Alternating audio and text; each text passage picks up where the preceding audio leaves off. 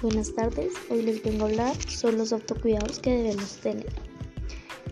En mi opinión, en el marco de la continuidad del aislamiento preventivo obligatorio, en donde debemos mantener las medidas de autocuidado y prevención ante el COVID-19, es importante reconocer que esta es la nueva normalidad.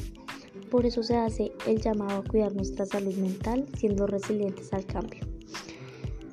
Eh, en mi opinión, los autocuidados que debemos tener eh, en el caso de quienes tienen que salir a la calle, ya sea por trabajo o realizar sus diligencias, eh, puede aparecer la sensación de estar expuesto.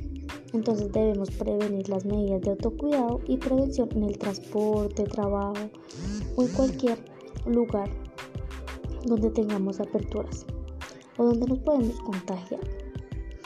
También les recomiendo que por favor, que por favor mmm,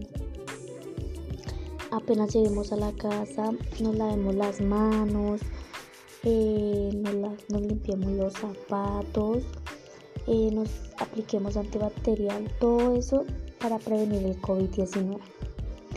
Em, y también por último les recomiendo que si nos vamos a reunir o algo así con la familia, amigos, por favor usemos el tapabocas y también les, les aconsejo que hablar con los que estamos ahí en la casa es importante, pues ellos como que nos ayudan a reconocer las emociones positivas, negativas, para encontrar como nuevas maneras de afrontar los retos cotidianos. Mm, pues esos son mis consejos, mis autocuidados que yo tengo con esta pandemia. Gracias.